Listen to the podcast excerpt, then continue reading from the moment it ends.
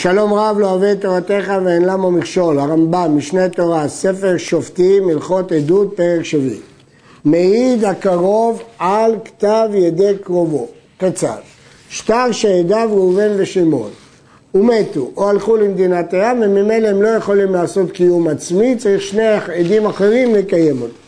ובא בנו של ראובן ואמר זה כתב ידו של אבי, הבן זיהה את הכתב יד של אבי, ובא בנו של שמעון ואמר זה כתב ידו של אבי, הרי אלו כשני עדים שאינם קרובים, למרות שכל אחד מעיד על חתימת קרובו, ואם נצטרף עמהם שלישי והעיד על כתב ידי שניהם, הרי נתקיים השטר, כי אז על כל חתימה יש שני עדים. כל חתימה צריכה להיות מקוימת על ידי שני עדים, חוץ ממקרה שכל אחד אומר איזה כתב ידי, שאז הם מעידים על המנה שבשטר. אבל כשהם באים להעיד על הקיום, צריך על כל חתימה שני עדים, ולכן צירוף של אדם שלישי שיצטרף לשני הקרובים ויעיד, מועיל.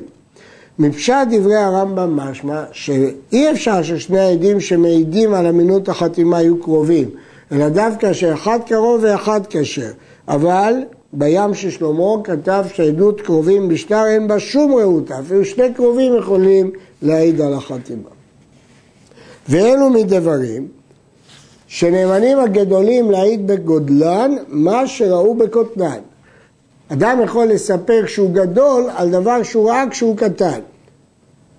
זאת משנה, נאמן אדם לומר, כשהוא גדול, זה כתב ידו של הבא, וזה כתב ידו של רבי, וזה כתב ידו של אחי, שהייתי מכיר בכתב ידם כשהייתי קטן. עכשיו הוא גדול, העדות היא של גדול, אבל הוא מעיד על דבר שהוא ראה או ידע כשהוא קטן. והוא שהצטרף עמו אחר, שמכיר כתב ידם כשהוא גדול, צריך לצרף איתו אחר. הראש כותב, שאדם נאמן בגדלותו להעיד על משהו זכור מקטנותו דווקא על דברים כאלה, כתב יד של אביו, של רבו, של אחיו, מפני שהוא מצוי ורגיל אצלם תמיד. אבל אם הוא יבוא להעיד על אדם אחר, פה לא נגיד שהוא יכול להעיד בגדלותו על קטנותו. וכנראה זאת גם דעת הרמב"ם, כך כותב הים של שלמה, מתוך שהוא הביא דווקא את הדוגמאות הללו. שטר שעדיו, ראובן ושמעון, ובאו שניים והעידו שניהם, שזה כתב ידו של ראובן וזה כתב ידו של שמעון. הם העידו על שתי החתימות, גם על של ראובן וגם על שמעון. נתקיים השטר, אז יש פה קיום, כי על כל חתימה יש שני עדים. אבל אם העיד זה על כתב ידי ראובן והשני העיד על כתב ידי שמעון, לא נתקיים השטר, כי על כל חתימה יש עד אחד. זה לא דומה כשכל אחד מהעדים עצמו בא ואומר זה כתב ידי, כי הם מעידים על מלא שבשטר. אבל כאן העדים החדשים לא יודעים כלום על ההלוואה עצמה, הם מעידים על העדים, אז צריך שני עדים על כל חתימה. לפי שצריך שני עדים על כל כתב יד אחד משניהם. ואם יש שלישי מעיד על כתב ראובן ושמעון כאחד, מתקיים.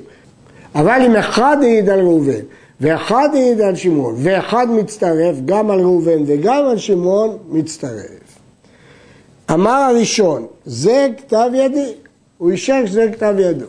והעידו ואחר כתב ידי השני, אבל החתימה השנייה, הוא מצטרף עם אחר, לא נתקיים. לפי שנמצא שלושת ידי הממון שבשטר תלוי בעדות האחד. הרי על העדות הראשונה הסתפקנו בעדות שלו, כי הוא מעיד על מנה שבשטר. אז יש לי עד אחד על מנה שבשטר. אחר כך על העדות, על החתימה השנייה, מעידים שניים, אז צריך גם אותו. לפי שנמצא שלושת ידי הממות שבשטר, תלוי בעדות האחד, וזה אי אפשר לקבל. וכן אם העיד אחיו או בנו של ראשון עם אחר, כתב ידי השני לא נתקיים. שהרי שלושת הממות תלויים, תלוי בעדות הקרובים, וזה דבר שאי אפשר לעשות. כי אנחנו צריכים שניים עדים, חצי דבר על פי עדות של זה, וחצי דבר על פי עדות של זה. שניים החותמים על השטר, ומת אחד מהם.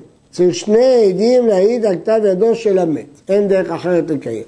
ואם לא נמצא אלא עד אחד עם זה החי, הרי זה החי, כותב חתימת ידו בפני עדים, אפילו על החץ ומשליכו בבית דין עד שיוחזק כתב ידו בבית דין, ולא יהיה צריך לומר שזה כתב ידו. אז על חתימה אחת לא צריכים שום עדות, כי עשינו השוואת חתימות.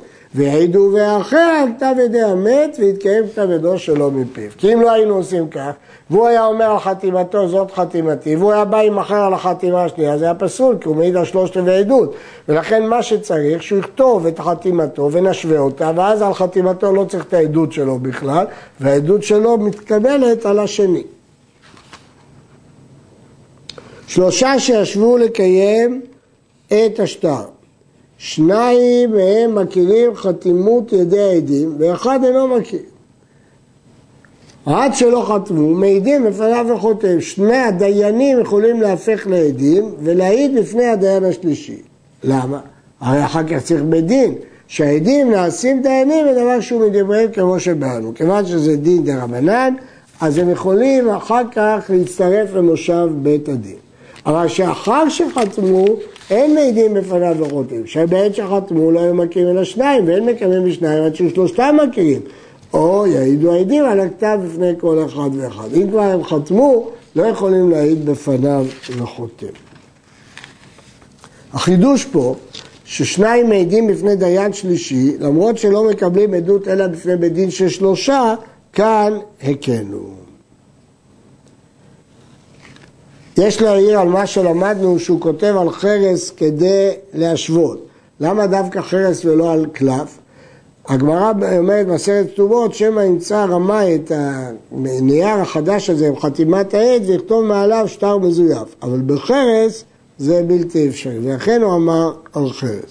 אבל הרמב"ם אמר אפילו חרס, ולפי פשט הגמרא משמע דווקא חרס, ולכן קשה להבין מדוע הרמב"ם כותב אפילו. ולכן אה, כותב הרב אנגלמן הצעה שאפילו פירושה שלמרות שחרס זה דבר שעתיד להזדייף, יכול לכתוב אה, על חרס במקרה הזה, כי זה לזמן קצר כדי להשוות את החתימות. שניים שהיו חתומים על השטר ומתו. ובאו שניים ואמרו, כתב ידם הוא זה, אנחנו מקיימים את השטר, אבל אנוסים היו, קטנים היו, פסולי עדות היו, אף על פי שיש עדים אחרים שזה כתב ידם. או שהיה כתב ידם יוצא משטר שקרא עליו הרב ומוחזק בבידי, הרי זה לא נתקיים. אלא מעמידים השניים שבשטר כנגד השניים שהעידו עליהם שהם פסולים ואין גובים בו פסול. מה אכפת לי שהשטר יתקיים? הרי יש שני עדים שאומרים שהם היו פסולים, קטנים, פסולי עדות. אז יש שניים נגד שניים. כיוון שיש שניים נגד שניים, אין גובים בשטר הזה כלום. כיוון ששטר שהוא בספק, המוציא מחברו עליו הראייה. האם תועיל תפיסה, זאת מחלוקת ראשונית. עד כאן.